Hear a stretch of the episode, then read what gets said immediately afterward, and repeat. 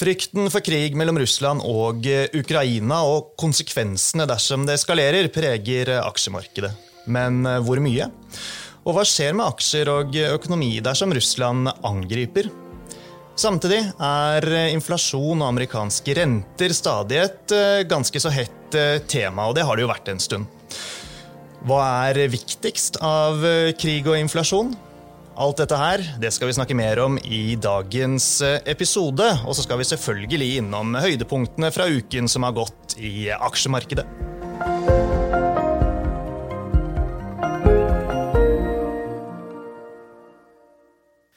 Velkommen til eh, Utbytte, DNB-podkasten der jeg forklarer hva som skjer i den globale økonomien og finansmarkedene. Jeg er eh, Marius Brun Haugen fra DNB Markets, og eh, ved siden av meg sitter aksjestrateg Paul eh, Harper. Hei, Paul. Godt å ha deg tilbake. Hei, Marius.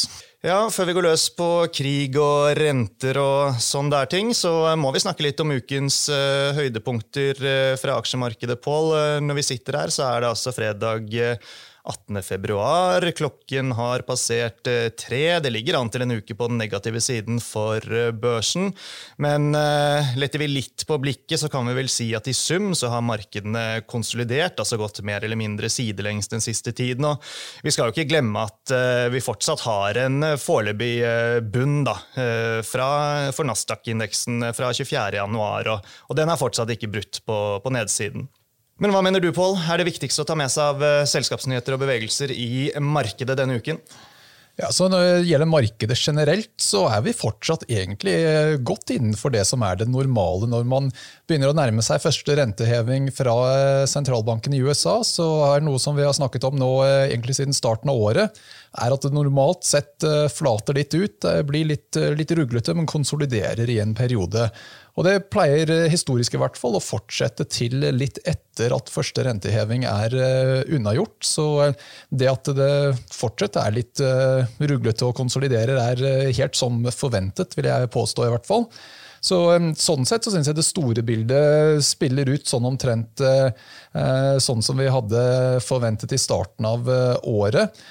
Ellers Når det gjelder eh, det som har skjedd den siste uken, så har det vært eh, flere av sjømatselskapene som har kommet eh, med tall denne uken. De er gjerne litt sent i rapporteringssesongen hver gang. og Så langt vil jeg si at kursreaksjonene på tallene stort sett har vært ok. Det har vært litt, litt blandet. Høydepunktet var nok Grieg Seafood som hadde da bedre enn ventet tall og fikk en eh, ganske kraftig positiv reaksjon. Men sektoren har jo vært sterk eh, nå egentlig siden starten av året. Så det ser ut til å gå noenlunde riktig retning, vil jeg si. Og ellers så er det mer utvikling i renter og olje og sånne type ting. Fed-referat var en faktor denne uken, og det at oljeprisen som flater litt ut nå, klarer som ikke å bryte de gamle toppene til tross for nyheter rundt krigen, kan kanskje være første tegn til at vi begynner å nå en midlertidig topp der. Ja, og det, det, har vært uh, selvfølgelig mye annet spennende selskapsspesifikt. Uh, ref at rapporteringssesongen er i gang etc. Men uh, vi kan ikke gå inn på alt det i denne episoden. For min egen del så har det handlet om børsnoteringer de siste ukene, og det gjør det fortsatt. Og jeg tror jo de fleste har fått med seg at Vår Energi gikk på børs onsdag denne uken. Og dette her det er altså den tredje største noteringen på Oslo Børs noensinne. Og det er jo gøy da, Pål, at vi har fått en nytt stort eh, energiselskap på børsen. Nesten 19 000 personer tegnet seg eh, her. Så får vi også ta med at vi i DNB Markets eh, bisto selskapet med denne transaksjonen. Og så er det jo sånn nå at det er et nytt selskap på vei mot børs. Det er Fred Olsen Windcarrier, som transporterer og installerer vindturbiner til havs over hele verden. Og Her er tegningsperioden nå i gang. og Siste frist for å tegne aksjer i det offentlige tilbudet der, det er tirsdag 22.2 klokken 12. Og De som vil vite mer om dette, de kan gå til dnb.no emisjoner for å lese mer. En liten sånn interessant jeg plukket opp fra Twitter denne uken, Paul. Det var en som hadde lagt ut en graf som sammenlignet markedsutviklingen til eh, Zoom, eh, videokonferanseselskapet, med Exxon Mobil. Og etter at de eh, mot slutten av 2020 så passerte faktisk Zoom et lite øyeblikk eh, Exxon eh, i markedsverdi. Men siden så har det gått fra hverandre igjen i favør av Exxon, og nå er Zoom altså en tiendedel av størrelsen til Exxon i markedsverdi. litt fascinerende å se den grafen. Ja, det blir jo litt en uh, nedstengning og reopening-trade der. at Zoom var jo en av de aller største vinnerne fra at uh, alle måtte plutselig sitte hjemme. Men så når vi kommer tilbake og folk begynner å reise rundt omkring, så har vi da hatt en ganske så bra utvikling eh, i oljeprisen. Og på det aller verste som du husker, så var jo oljeprisen negativ på et tidspunkt. Så det er klart, der har det jo vært en stor forbedring i favør oljeselskapene.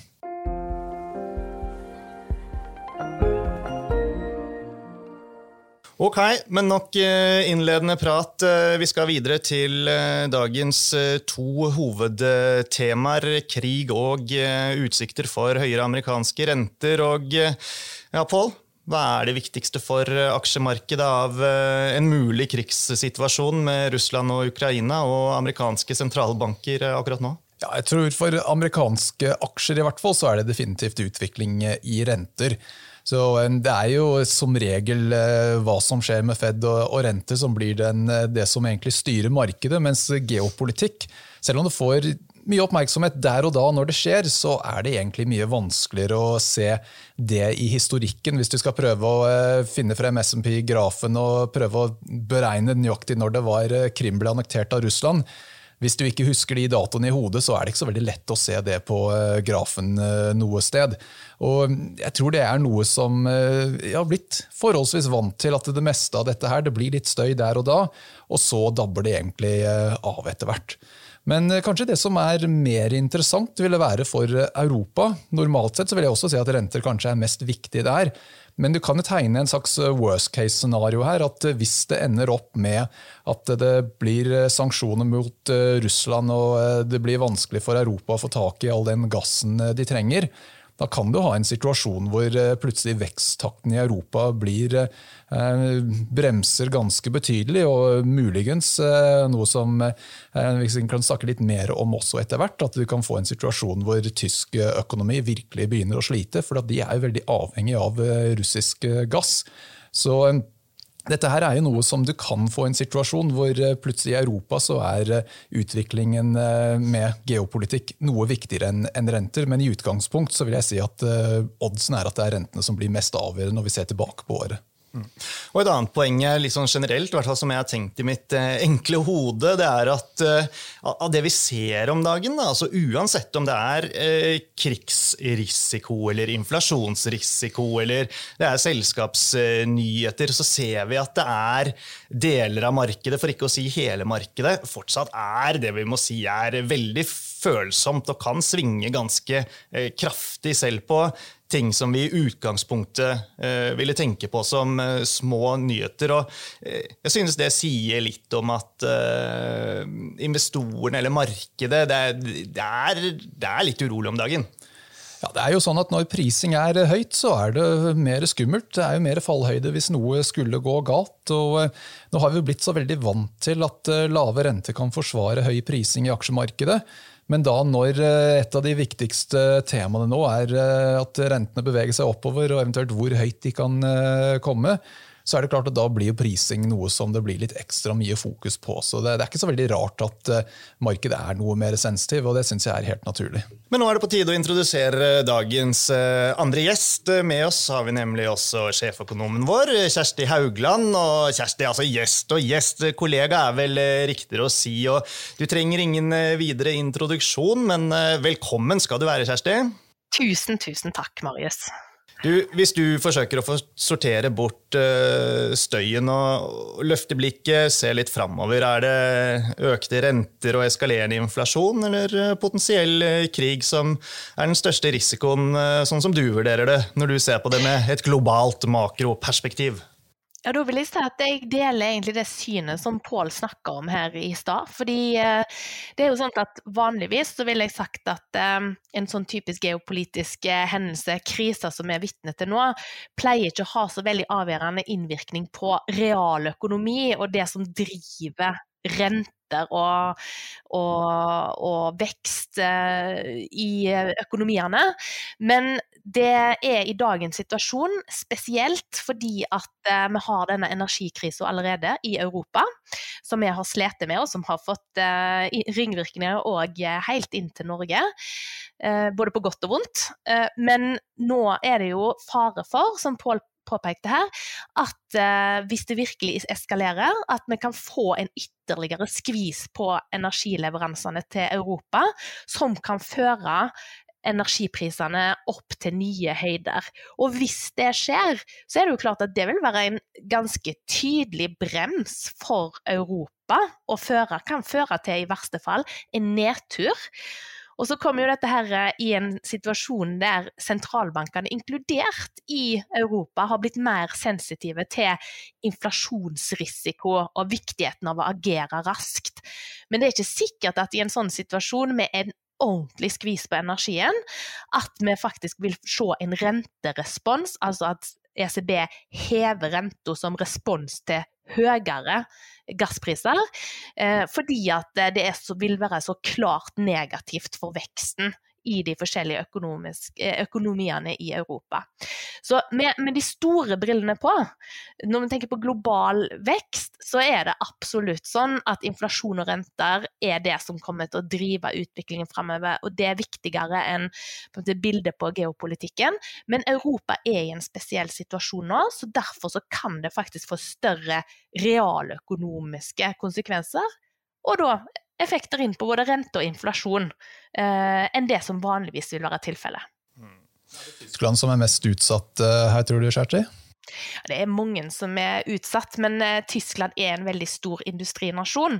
Eh, så det er klart at det vil slå tydelig for Tyskland. Og fordi denne skvisen kommer jo både via når prisene øker kraftig på energi, så kommer skvisen både via kjøpekraften til forbrukerne, som blir hemma av dette. For da trekker det inn kjøpekraft, og det kan føre til redusert forbruk.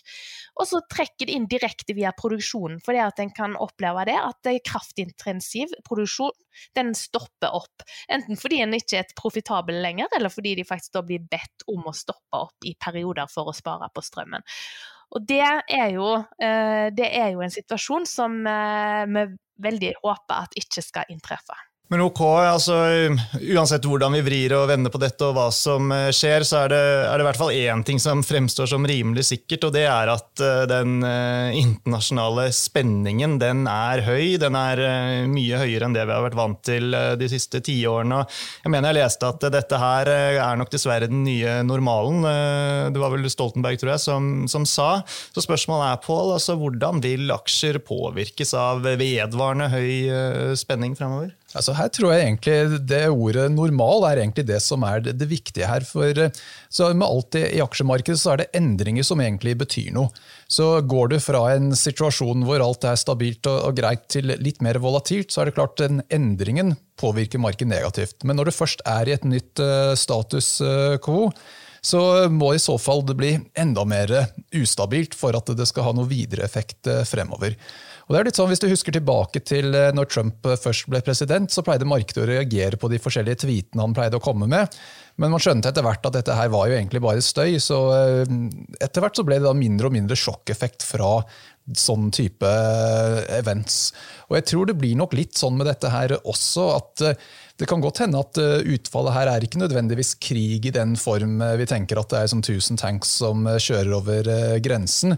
At det blir kanskje noe mer sånn type eh, form av eh, hybridvariant. At det kanskje kunne bli en situasjon hvor du får mer systematisk eh, hacking f.eks.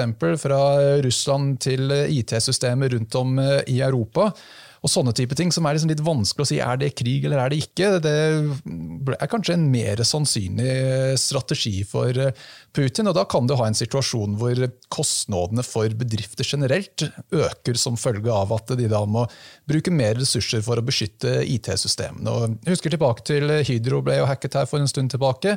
Sånne type ting kan jo skje, og det slår jo ut helt eh, tilfeldig når det eventuelt eh, skulle være noe sånt. Men hva med økonomien da, Kjersti? Eh, hvis det blir sånn at vi står foran eh, en periode, kall det flere år, med, med et markert høyere spenningsnivå, er den like tilpasningsdyktig som aksjemarkedet, som jo har for vane å justere seg relativt kjapt?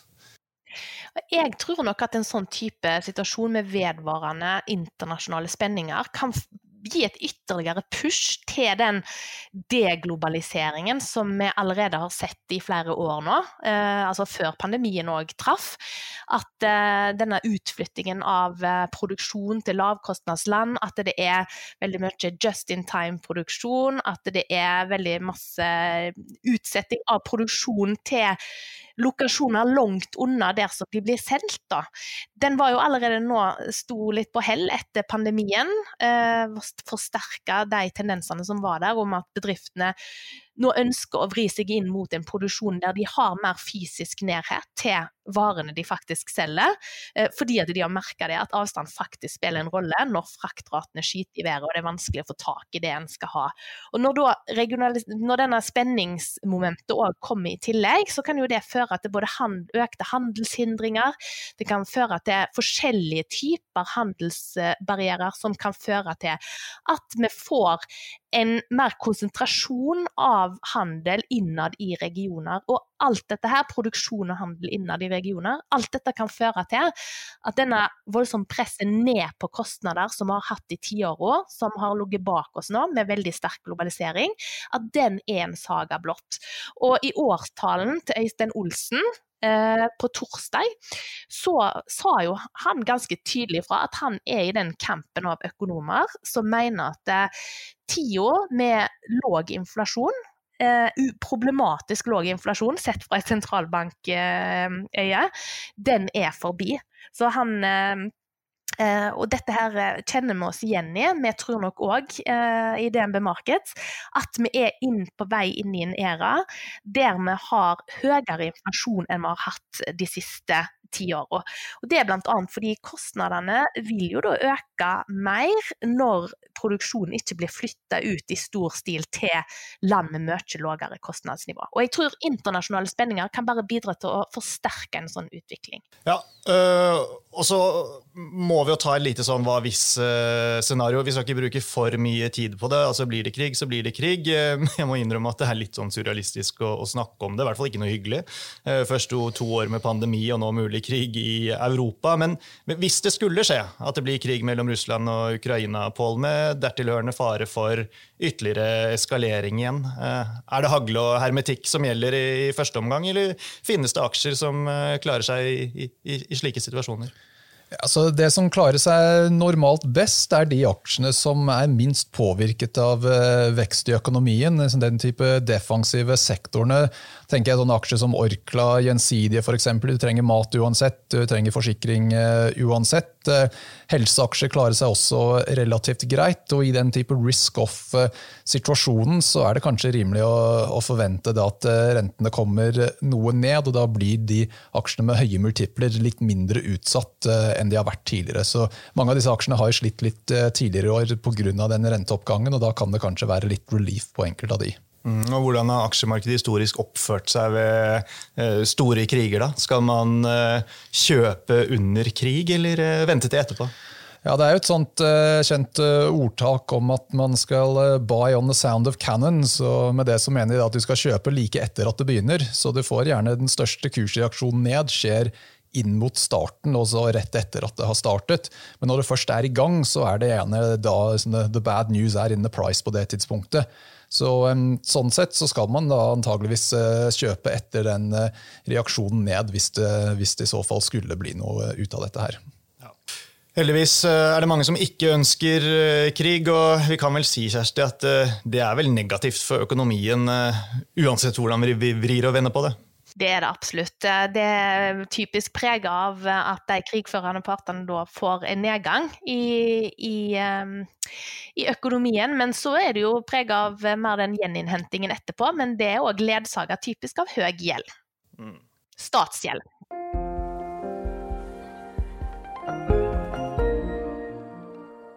Ja. Men la oss uh, gå videre og, og, ta noen ord om uh, inflasjon og potensielle renteøkninger uh, også. Vi kommer ikke unna det denne gangen heller. Og Pål, du, du, nevnte det. markedet virker kanskje å bli litt beroliget av Fed-referatet tidligere denne uken. særlig med tanke på hvor stor første rentehevingen blir, og, og, og hvor fort den kommer. Det er vel riktig å si at det var en sånn snev av rentelettelse i markedet i hvert fall tidligere, tidligere denne uken? Ja, jeg kunne i hvert fall se det i Fed Funds Futures-markedet. Oddsen for en 50 basispunkt eh, renteøkning i mars falt fra rundt 80 eh, til 42% Så eh, det er fortsatt en mulighet til det, men oddsen er i hvert fall noe lavere. og Det var da ikke noe spesifikt kommentarer rundt akkurat det med 50 basispunkter i det, det referatet. Så det tror jeg markedet tolket litt, eh, litt positivt. Eh, Forventningene igjen fra Fed Funds Futures eh, for totale endringer denne, i, i, løpet av dette året har falt fra 6,6 økninger til 6,1, så det har kommet litt ned i, i løpet av uken. Så, sånn sett er litt mindre bekymring rundt dette. Men det er klart, dette er kanskje Kjersti som kan svare aller best på, så får gjerne komme med noen innspill du òg, Kjersti. Ja, altså det er jo sånn at inflasjonsbildet i eh, USA og renteutsiktene det er jo uløselig knytta sammen nå. Så vi venter jo spent på enhver beskjed som kan gi oss mer informasjon om hvorvidt disse prisene, denne prisveksten, faktisk vil falle i 2022. Fordi det er jo dette som blir veldig avgjørende for hvor hardt Fed må trø på eh, bremsen.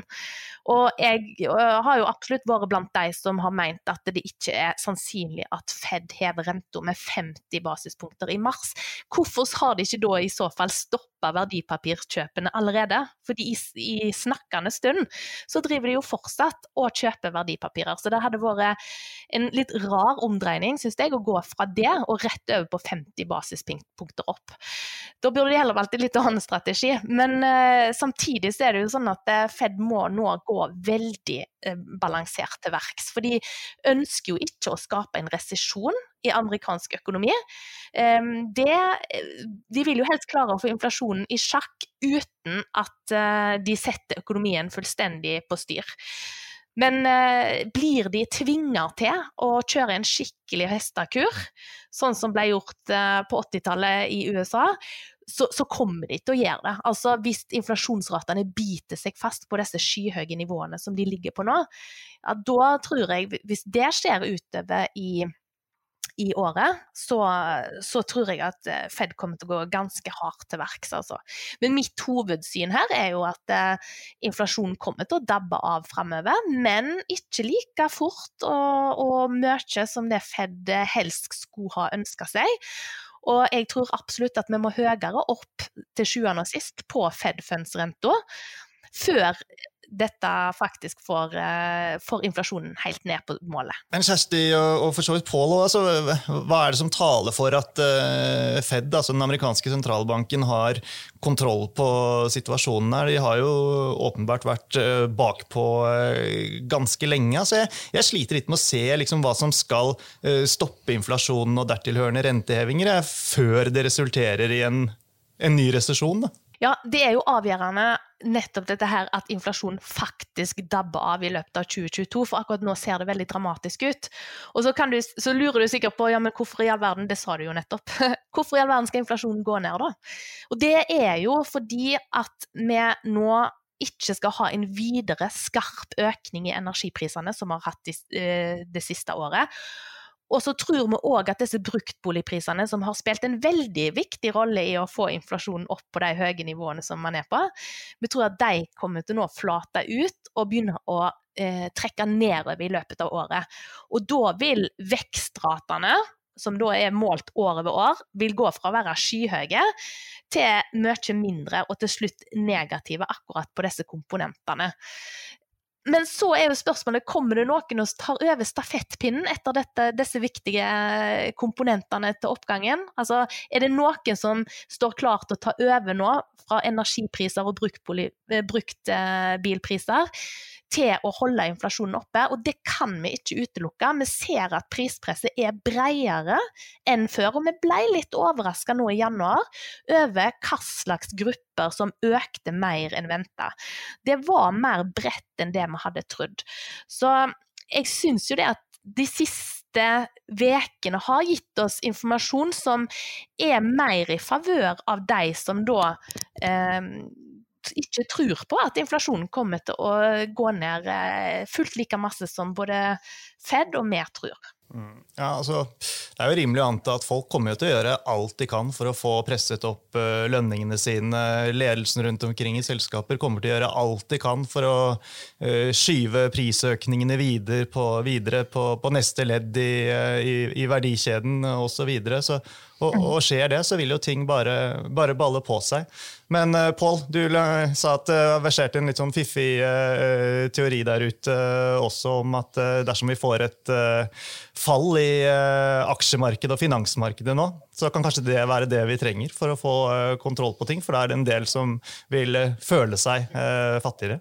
Ja, altså Det er en uh, teori som uh, igjen da, jeg synes er kanskje litt optimistisk å tro at det skal egentlig fungere sånn veldig smertefritt. Men eh, man kunne i så fall argumentere for at skulle aksjemarkedet falle og verdi av type bitcoin osv. til den grad det er folk som sitter hjemme og har valgt å ikke jobbe fordi de føler seg så rik pga. oppgangen i, i aksjer og, og, andre typer ting, at det kanskje lokker de tilbake igjen inn i arbeidsstyrken. Jeg syns det er litt, eh, litt, vel optimistisk kanskje å tro at det egentlig skal eh, fungere. Men eh, skal man prøve å finne på noe som er litt mer optimistisk av markedssignaler, så er det jo sånn at hvis du ser på de såkalte inflation break-evens, hva som er priset inn i, rentemarkedet av inflasjon, så er ikke det egentlig så gærent hvis du ser et par år frem i tid. Så rentemarkedet egentlig tror at inflasjonen skal komme ned i løpet av et par år. Så gjennomsnittsinflasjonen tre år som begynner om to år, ligger rundt 2,5 eh, nå. Og Det tror jeg er så vidt innenfor hva Fed er villig til å eh, tåle. og Det har egentlig kommet litt ned. Det var sånn rundt 3% her for en liten stund tilbake. Og Ser du på femårssnittet som begynner om fem år, så er det rundt 2% som er egentlig på linje med Fed sitt eh, mål. Så en del av de type måtene du kan prøve å lese hva er det markedet egentlig tror på her, er ikke så galt. Og du har da også yield-kurven. Den, eh, den, har blitt en del flatere, men eh, den har ikke invertert uh, enda, så det er flere av de tingene som gjerne kommer like før det begynner å gå galt, som fortsatt ser ok ut. Så jeg synes det, er for tidlig å være liksom, helt overbevist at dette bare kan gå feil vei. Men det er klart det er en del risiko der at det kanskje måten man skal egentlig si det, at markedet fortsatt har mulighet til å bli overrasket over, eh, over inflasjon. Så det, det, kan egentlig leses begge veier. Og eh, sånn For å eh, avslutte, eh, Pål. Vi har jo tidligere sagt at eh, markedet det har eh, historisk konsolidert inn mot første rentehevingen fra Fed i en ny sykkel. Og, og, og, vi må regne med at sånn vil det fortsette fremover da, til, til mars, når vi får beskjeden. Ja, så I hvert fall så lenge det er sånn pluss-minus 50-50 eh, om det sånn, eh, om det blir 25 basispunkt eller 50 basispunkter her, så har jo sånn den usikkerhetsfaktoren eh, liggende. Så jeg tror det er kanskje litt vanskelig å se for seg at markedet skal bli si, veldig mer, mye mer komfortabelt med dette her før man får noe tydeligere syn på akkurat det. Så jeg syns det virker fortsatt en sånn ganske plausibel fortelling. At det, det blir ruglete i hvert fall frem til den første renteøkningen. Og så får vi se litt uh, hva slags signaler man får for uh, eventuell reversering av kvantitativ lettelse osv. Men når man først har fått de tingene på plass, da har man også kanskje begynt å få de første månedene med at uh, inflasjonen begynner å komme litt ned, i hvert fall. Som muligens kan gjøre at sentimentet blir litt bedre igjen. Og så skal vi ikke glemme da, Kjersti, at eh, tross alt, eh, det går jo ganske bra med økonomien rundt omkring, både her hjemme og i, i USA, enn så lenge. Det må vi huske, det er ikke noe stagflasjon ute og går. Det er det viktig å påpeke. Det er god vekst, eh, som altså er med på å skape denne høye inflasjonen som vi fortsatt har. Vi eh, setter strek der for eh, i dag. Det blir nok flere ganger vi kommer innom særlig rente- og inflasjonstema. Det tviler jeg ikke på, men vi runder av for nå. Da gjenstår det egentlig bare å si tusen takk til dere begge for at dere var med. Og sist, men ikke minst, minst. Tusen takk, folkens, til alle dere som eh, hørte på.